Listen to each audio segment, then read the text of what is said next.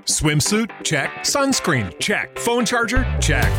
Don't forget to pack the 5 Hour Energy. It fits great in a pocket or carry on, and the alert feeling will help you arrive ready for anything. Now get 20% off when you use code 5HE Travel at 5hourenergy.com. Expires April 30th. One time use only, not valid with other discounts. Remember, visit 5hourenergy.com and use code 5HE Travel to save 20%.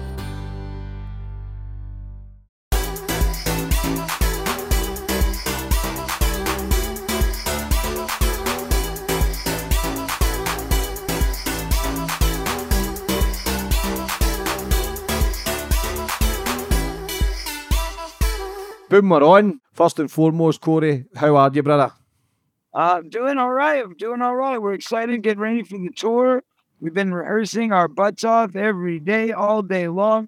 Rehearsals, no fresh air, no time to breathe, no time to uh, relax or do anything outside of this rehearsal room that we're in right now. You can't see it because I've got my lovely artwork posted behind me for my new box set, but we have been working away in this rehearsal space and uh, it's been intense, man. But I'm ready. I'm ready. We're almost there. Another week and a half of rehearsal, and we will be ready to rock and roll for the world. So Good stuff, mate. Looks intense. great. Yeah, looks great. But Thanks.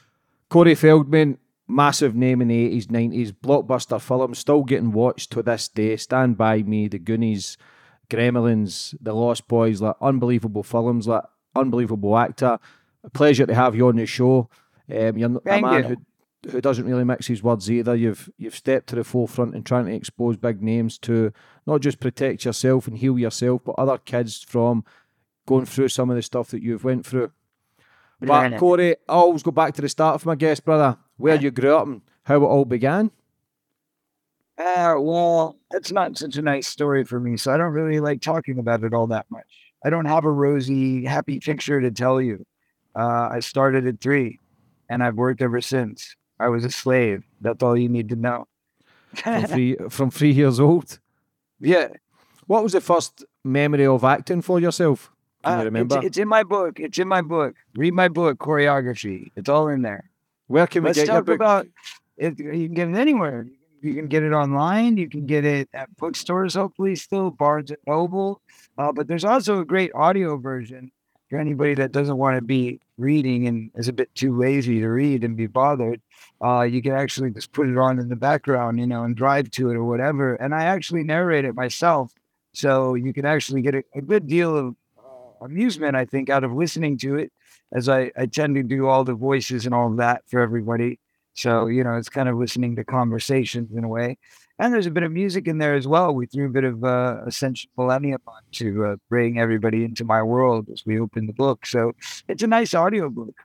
yeah, very you've well been doing mu- yeah, you've been doing music for what, 30, 40 years? That's right. Audible.com, by the way. You can find it on audible.com. But yes, I've been doing music for 30 years, uh, a little bit over, probably about 35 to be exact. But that's what the whole box set is about. The whole box set is is kind of recognizing for the first time that a a lot of people out there, you know, have been fans of my films and necessarily weren't following the music side. Um, so for those who don't really realize, a lot of people think, "Oh man, he's just you know started doing music lately." And I remember when we did the Today Show, you know, because it was the first time like a billion people heard my music. And so, like, all these people who weren't following, who didn't realize how long I'd been doing it, said, Oh, well, he's just trying to reinvent himself now because his acting career isn't going so well. So now he's trying to be cool and do music and be a rock star. But the truth of the matter is, I was singing before I was acting. And a lot of people don't realize that. But the way that I used to get my auditions when I was a wee little one is I would go on auditions and I would sing because, you know, in those days, at three years old, you can't just pick up a script and read it, and you're certainly not going to memorize the words. So instead, my mom would lock me in a room and she would give me a, a record player and she would say, I want you to learn this record backwards and forwards or you don't come out for dinner, you know? And so I would have to learn it. And I would go into an audition. And since I couldn't read lines, what I would do is I would sing and I would sing these kind of little, you know, kind of quirky little songs, little numbers like, uh, you know, junk food junkie or things like that. So I would put on a happy face, just silly little doodad. And I'd go in and I'd sing, and that's how I would get the audition. Um, and then after that, my first musical bit was, you know, probably about five years old. I appeared with Dick Van Dyke uh, on an after school special, TV special. It was called How Do You Like a Child? And Dick Van Dyke hosted it. And I was one of the many kids that was singing and dancing alongside him. Um, so that's where the music started. And my father was in a band, and um, my sister was in the Mickey Mouse Club. So, I mean, I was certainly surrounded by music my whole life. And in fact, you know, growing up around the rehearsals and, you know, there's a drum kit in the living room and there's speakers and there's cable and wires and feedback and all of that stuff that you hear around a rehearsal stage was kind of always around my living room. So it was very naturalistic for me. Um, and then I started writing my own stuff probably around 11. But when I was writing then, it was kind of like parodies and joke music. And that's how I kind of learned the process of writing was watching like Weird Al Yankovic videos and matching it to what he did with his parodies and going, oh, okay, I get it. He's able to kind of use the same phrasing, the same amount of words, the same amount of lines, and that's a verse. And then here's the chorus, and that's how this goes together. So I learned a lot actually from from watching all that. What did you enjoy most, acting or music, at a young age? Um, I still enjoy music more, always have, and the reason for that is because it's it's, it's an expression of self. Many times when you're acting, you're conveying somebody else's interpretation. You're you're conveying somebody else's dream or somebody else's, you know, wish or or or project. Um, but this one right here, this is my wish, my dream. I'm just joking. uh, but it's true. Uh, is that from is that from the Goonies? Oh, ah, you very good, very good. Yes. Um, yes. uh, so anyway, no, no, but, but there is some truth in it, you know, because I mean, really, when you write music, you're writing your own story, you're writing your own future, you're writing your own past. But as an actor, you're kind of more like a puppet. You're like a robot. You do what they tell you to do. Times you try to break out of that and give your own creative spin or do your own thing. And the director says, Oh, we'll have none of that. You know, we don't want creativity. We want you to do exactly what we want you to do. And you have to do it. So, you know, it's a bit um, a bit more freeing, you know, and certainly a direct contact from your soul to the soul of the audience. Yeah. Do you feel that as if that's why you couldn't enjoy acting because you felt as if it was being forced instead of music where it's more of a passion and you loved it? Yeah, I mean, I do enjoy acting. Don't get me wrong. I mean, it's still fun. It's still challenging if I get, you know, a challenging role. Um, but I wouldn't pursue it the way I pursue my music. You know, the music for me is, it's a part of me. It's a piece of me. And although there is a bit of me in every role that I do, you know, um, I prefer it that way. I prefer it to be, I become somebody else and that's who I am for that job. You know what I mean? Like, I'm not me and it's not about me it's about them or it's about the character that I'm supposed to be. Whereas if I produce and direct the movie myself, or I write the movie and direct the movie, things like that, then that's different because then it's my interpretation of my own story or, you know, a character that I'm creating for a purpose. Um, so that's different. I, I can write that in, but as an actor only solely, it's it's very limited really uh, to your creative freedoms. What age was did you get your first big role? Uh, well, I guess you would say three years old because my very first commercial won a Clio Award and ran for eight years. That's unbelievable, though, the achievements in the films. I think, did you not have 15 or 16 films that were number one in the box office? 18 number one, actually, so far. We'll see what happens.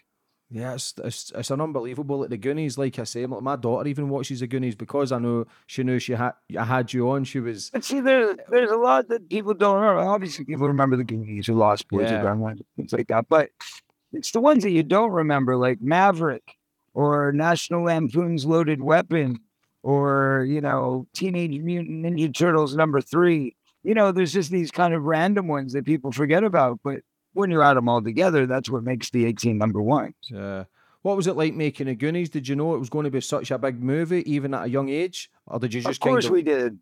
No, of course we knew. We knew. I mean, when you're working on a movie with Steven Spielberg and the director of Superman, how could you possibly not be in a huge movie? You know, they wouldn't even give us the script until we got the part. I'd been cast for six months and then wasn't sure, wasn't sure, maybe, maybe, because you know originally Spielberg was directing it, and then they brought in Donner to replace Spielberg because Spielberg stepped aside. He ended up coming back and directing half of it anyway as the second unit director. But the point being, I had to regain the part. I had to re, you know, earn the part from another director after I had already been offered it from Steven. So, you know, I knew I was doing it. I knew it was going to be a huge film. But what I didn't know is that it would last in people's mar- hearts and memories for 35 years. That's a surprise. That's something we didn't realize would still continue to this day. Yeah, we knew it would be big, but how long does big last? In those days, we didn't have much to reflect on. You know, all we knew is that there were very few movies like Wizard of Oz or Charlie and the Chocolate Factory or um, you know, Three Stooges movies and things like that that lasted for eternity. There weren't a lot of them, but there was a handful that you could say are classics. Now, you know, Casablanca, you know, things like that. Um, you know, uh, um, uh, the the James Dean movies, Giant, and, and what's the other one? Uh, East to West or something like that. East, East. To, I don't know. Anyway, point being, there was like a handful of classics, and then there's like the ones that we all know and love. But then there's many, many, many films in between that I thought, oh, well, that one fell by the wayside. So even if they were big, it didn't mean they were going to stick around and be prominent in people's minds. Goonies, we knew it would be big, but we didn't know it would stick around for 85 years. What was Steven Sp- Steven Spielberg like? He was great. Great with Yeah. kids. Yeah. Always a good dude. Yeah, he's he's unbelievable director. Probably the greatest of all time. Like from the films Yeah, he's I mean, and If, if anything, I'm sad that we didn't stay closer, you know. Um, I mean, I remember Drew Barrymore always stayed very close with him. She would always have these like friendly dinners and, you know, he was like a stepfather to her and stuff. So I feel like Drew ended up having that relationship with Steven like I had with Dick Donner. Dick Donner was like a stepfather to me. do you think that you'll they'll ever make a remake of the Goonies? I hope sh- I hope not. I would sure hate that. Yeah, because you see things like Willy Wonka and you've seen Johnny Oh, Depp playing that. terrible, But it kind terrible. of destroys it a bit. The classics. Terrible. Yes. The Ghostbusters, Willy Wonka. Whenever they remake them, it's just a nightmare. Sequels, though, I support. You know, they could have like made the new sequel and put the Ghostbusters actually in it. That might have been a good idea. You know, like mm-hmm. actually have them starring in the film instead of showing up for the last five minutes after we all waited 25 years. But that's a whole other story. Yeah, you look at Top Gun. It's unbelievable Right. what that's doing now. Exactly. It's not unbelievable. I know. I know. I try to tell people constantly reboots are a waste of time. They're just a, a simple cash grab. That's all they are. Nobody likes them except maybe some new generation of kids that never saw the original. But for everybody else, it's disgusting. It's it's we look down upon it. Whereas a real proper sequel with a real proper cast, because people want to know what happens to those characters 25 years later. Not other people playing those characters, not a future generation of that story, but the actual storyline with the actual characters, with the real people that played those characters. That's what we love as film goers. That's what we want to see. We want to see the continuing adventures of those characters we fell in love with as kids. How was Stand By Me when you done the film? Did you enjoy that? I did, but I'm glad there's no sequel of that one because they'd just Yeah, you- ruin it. You couldn't do a sequel of that. How was River Phoenix? Phoenix was he a, was he a good kid? Brilliant, brilliant. Did you see the struggle like, when you see people struggling with the young fame? Like, did you see Not that at in all. him? Not at all. Nah. No, no. We got along so you know uh, brilliantly and, and effortlessly, and uh, we'd already been friends anyway. So no, there was there was no damage at that point that I saw, and uh, in fact, he was just a great actor and a great dude, and we got along brilliantly. And um, you know, when when I had heard that he was having trouble and that he was doing heroin, um, I was shocked and I was dismayed and I was I couldn't believe it and I felt just like I just wanted to save him. I just wanted to help him. And I heard about it after I had just gotten out of rehab. So I called him up, you know, and I said, Hey, is this true? And he's like, "Oh man, what's going on?" You know, and I was like, "Oh, dude, you know." And first he didn't believe it was even me. Sat there and tried to say it wasn't me for you know a while. He's like, "This isn't Corey Feldman." I was like, "Yes, it is." He's like, "Come on, this isn't Corey Feldman." I was like, "It's Corey, dude." And then he was finally like, "Oh, what's up, man?" I'm like, "What's up?" And then I talked to him again, and he was like, "Yeah, I didn't think that was really you." I was like, "Yeah, it was really me." So he eventually called back and left a message on my machine, and we were supposed to get together. And then, unfortunately, um, before we had time to get together, he passed. Yeah, that's sad, man. That's such a bright future ahead of him. See, uh, the song "Stand by Me." Why weren't you in the film? The the the music video. Because I was a little busy working on a little movie called Lost Boys. Yeah, that makes okay. Okay, then, mate. At least you've got a good excuse for it. Right. I, wasn't sleeping that day. Just in case you're thinking, "Fuck that," that's not going to be big. But what a song that is as well. And you see, you see two of the boys from the film in that song. right. was it? because River, River and Will were there. River and Will both li- uh, lived in L.A., so it was easy for them to be in the video. But Jerry was in New York, and I was off shooting, so it just wasn't going to happen. Yeah, I know you've probably heard all these questions all the time, but for the UK audience, it's um, always good to go back in time and, and just touch on these things, like The Lost Boys, another massive film, massive actors that came out from that who are still, whose careers are still thriving. Like, how was that film for you? Also, Oh, it was all right. Do you just look? Do you Yeah, just look? 35, 35 years ago, man. It's a long time. Do you look long back at it time. all though, and, and um, kind of sh- shows you what you were, what you done and what you were capable of of being such a great actor, or is it just water off a duck's back now? Same shit. Oh man, it's just my past. It's just another thing I did. It's like tying my shoes yesterday. It doesn't matter in the least in my life.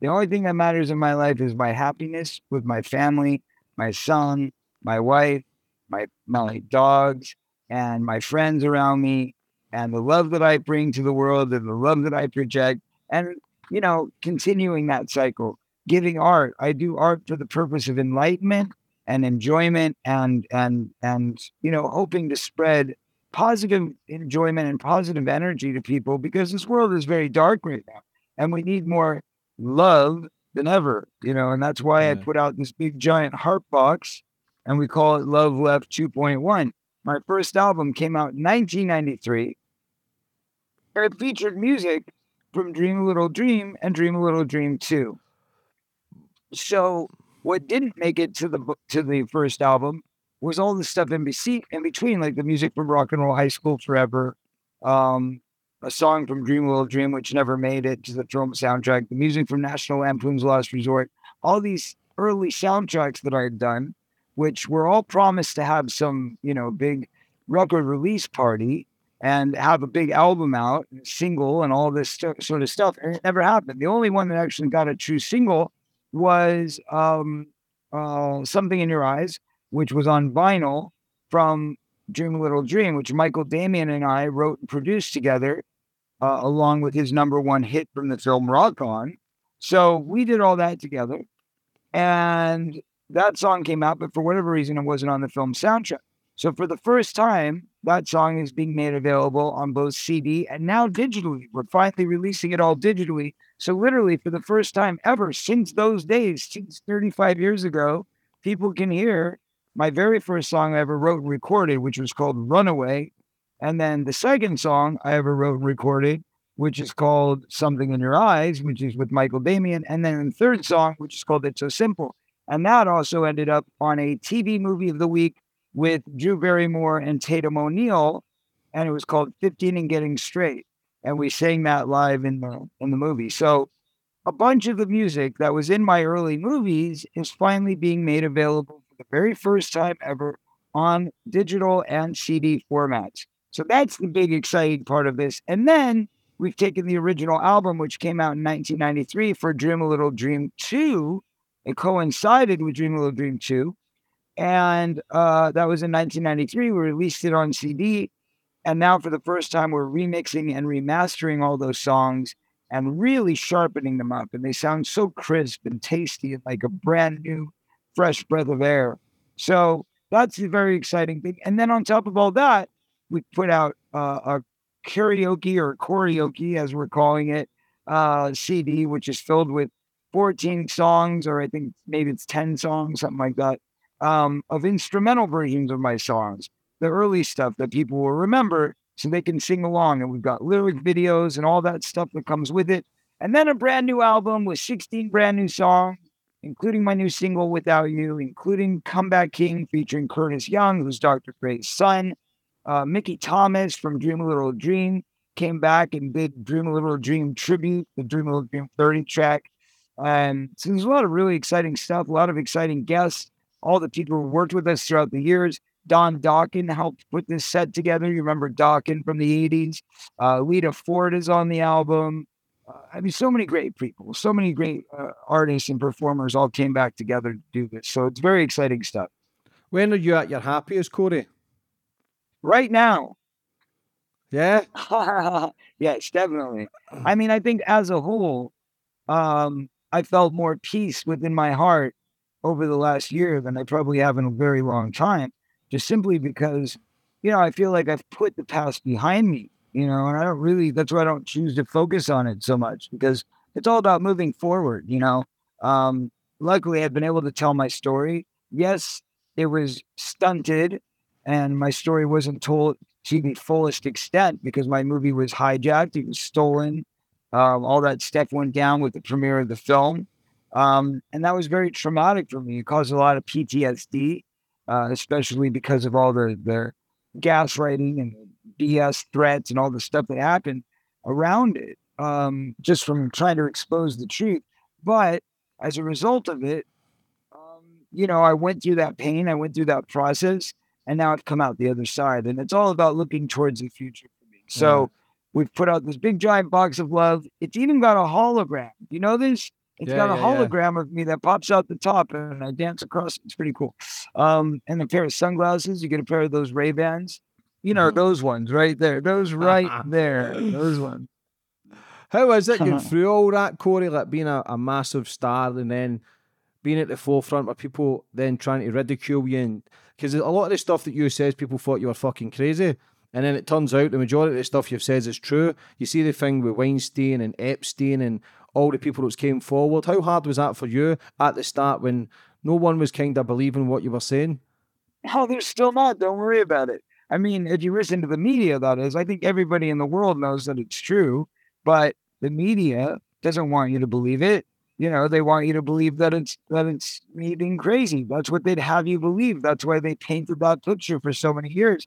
But unfortunately, when somebody sits there and makes one accurate prediction after another and says this, this, this, and this is going to happen, and it actually happens, then you have to kind of look at yourself and go, "Who's the crazy one?" Ha! you know. So Is that is I that mean- frus- is that frustrating though when you're trying to help not just get closure because you'll never really get closure in your mind if you've been through so much No. torment. But like you say, you're at happiest you've ever been, which is a beautiful thing. But for other people, like how dark is Hollywood, Corey? Like how dark is it? Is it so dark to the core that people just turn a blind eye to it, or is there good points to it as well? of course there's good people you know there's so many people that don't know i didn't know i mean even though i was abused in the system i didn't know how big and how powerful the forces of evil really were i had no idea until i put the truth out and i got attacked in such a massive way they stole you know potentially millions of dollars of profit from us so that's pretty dark you know because they wanted so badly to silence us and render me powerless all at the same time. So yeah, there's that there. But understand that like I went through the business all those years and I would show up every day at work and I didn't realize that there was some dark power behind things. You know, was, for me, it was just regular job. People are very nice, they're very respectful, they're very polite, always looking out to make sure there's safety on the sets and things like that. So the majority of it seems very fine and very normal. And there's just kind of these dark corners that people don't talk about. You know what I mean? And not everybody's exposed to them. So unless you've been abused or assaulted, you're not going to know that it happens. Or unless you saw something, you're not going to know that it happens. Do you think that's why a lot of people struggle to come forward because of the backlash that they receive? Well, of course, because the first thing that they tell you as a kid when you're, you know, when you're a kid and you have an agent, they'll say, you know, if anything happens on the set, make sure you report it, make sure you report it, tell us everything. So you go, okay, great. And then you try to report something. And then when you go to tell your agent, they say, okay, well, here's the deal. We hear you. We feel bad that this happened. We'd love to look into it and investigate. But just so you know, if we start an investigation and we report this to SAG, then SAG's going to have to come in and close down the set. And once that happens, they're all going to know that it was you that filed this report. And then your name is going to be trashed throughout the industry because nobody wants to work with a kid that had us shut down, right? So that's what you're told. And I'm sure that's the same thing that women who've been abused are told. And I'm sure it's the same thing that men who've been abused are told. So it's all, you know, shush, shush, shush, don't tell anybody, don't tell anybody. And that's the systemic thinking that I've been trying to bring forward for so long. Yeah, because I've had a lot of survivors on Corey who would been abused from seven, eight years old, and they start to then believe it's their fault. They start to believe that they're in the wrong, and that's the manipulation of the groomers. Like to then, like, it's young kids, man. Like I've got kids myself, so I'm always trying to bring light to these dark stories. They can be painful, especially a man of your own caliber. To then, like, it can't be easy to always be talking about it, especially if you're trying to move on, but I feel as if you'll Right. call the beat. You'll be so talking. let's move on. yeah, but for but a lot of people who watch my podcast, Corey, struggle with addiction and stuff. I'm four years clean of drinking drugs myself, but Good I- job. I good job. understand you're on your own path as well. You had to go to rehab at one point No, no, no. at a young age. How was that going through that change? It was rough. It's never easy, but I made it. And how was it fe- feeling when you started getting clean? It was rough. And, you know, I mean, it's never easy. Like, you know, you, you Yeah. know, why don't you tell us how it was? How was it for you? Yeah, do you know what? It's, it's tough, man. There comes a point in your life where you know something's not right. You know you're being lost. You know you feel as if you're a part of your soul's missing. My life is great now, but I still feel a little empty sometimes. If I'm honest, I always still feel as if there's something a little missing. Like the Are you still going to meetings? yeah, now and again, I was gambling and NA. Oh, that's another one. Yeah. Yeah, I was fucking not just Look, it's a, it's a, it, it's all an external fix to fill the hole inside of you. You know what I mean? We all have some kind of hole, something missing, some empty piece. And when I say all, I don't mean everybody in the world. I mean people who've either been through some form of abuse, whether it's self abuse or whether it's outside abuse. But we all deal with abuse in our own ways. And many times we have to fill that hole, fix that gap with something, something positive that you know makes us feel better about ourselves that kind of relieves us from the pressure from the pain and many times it can be food it can be sex it can be drugs it can be alcohol and it can be gambling you know there's lots of things that kind of quench that kind of desire but in the end it only quenches it for a moment because in the end the, the pain is always going to rear its ugly head and it's always going to show back up again yeah. and therefore, there was only really one solution, and that's our higher power, right? Our higher power is the one that's going to cleanse our souls. We have to have faith in the great divine. And when we have faith in the great divine, we can accomplish anything. But there's got to be a belief system. You've got to believe in something, and you've got to turn your life over to that higher power. And you've got to spend the rest of your life helping others. You know, there'll never be a time where I can just move on you know, I'm not going to just one day be like, okay, well, now I'm done helping people and I can just be the artist I want to be. doesn't work that way. You know, God doesn't let that happen because he needs his soldiers, you know, to spread the word, to spread the love. So that's what I continue doing. Uh, what's your daily routine like now, Corey? Right now, well, let's see, I wake up at around 11 a.m. and I go get my breakfast. And at 12, we're in the studio working and we work from 12 to 6 every day. sometimes till eight or nine, depending on how hard the day is or how much work we have to get done to get it right. Um, and then once the band is done rehearsing, then I spend the rest of the night dealing with phone calls and you know contracts and the team and the management and you know the transportation and the routing and the merchandise and the video effects and the video screen the sound stuff that we've got to record and produce for the show for the soundtrack for the intros for this that You know, there's so many working parts, the lasers, the lighting, all of it. I do it all, the costumes, getting all the pieces together. So working on a tour is a huge endeavor, putting it all together. And then on top of it, we just now released my my uh, music digitally, 50 brand new songs coming out digitally under my label. Well, there's only a few of us that work at the label, so I'm in charge of all that too. Um, so basically, I'm working till two, three in the morning every night. Then I try to spend a little bit of time with my wife, and we usually get to bed around 4 a.m. and do it all over again. Non-stop. What's harder to make to make a movie or make an album?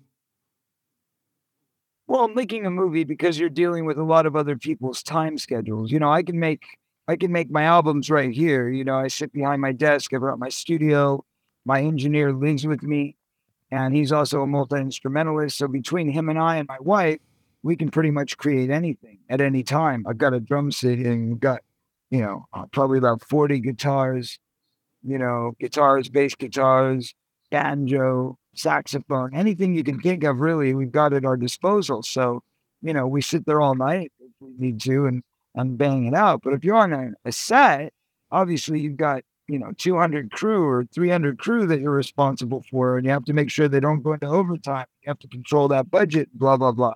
So, you know, a tour is equal to a movie. That's those two things, those two, you know, are both with many, many moving parts and many, many, you know, arms to your octopus, I guess you would say.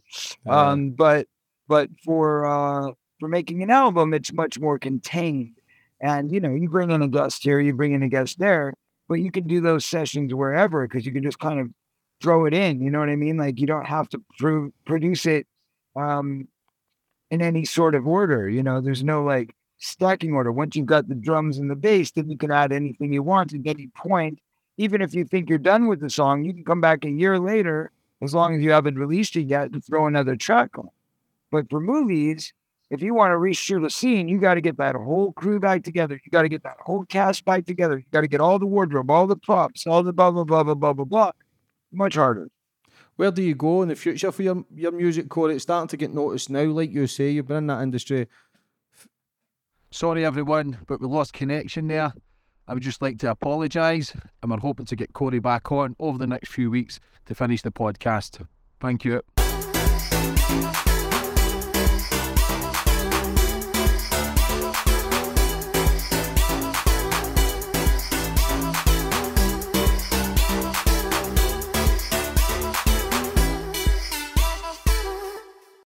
Sports Social Podcast Network.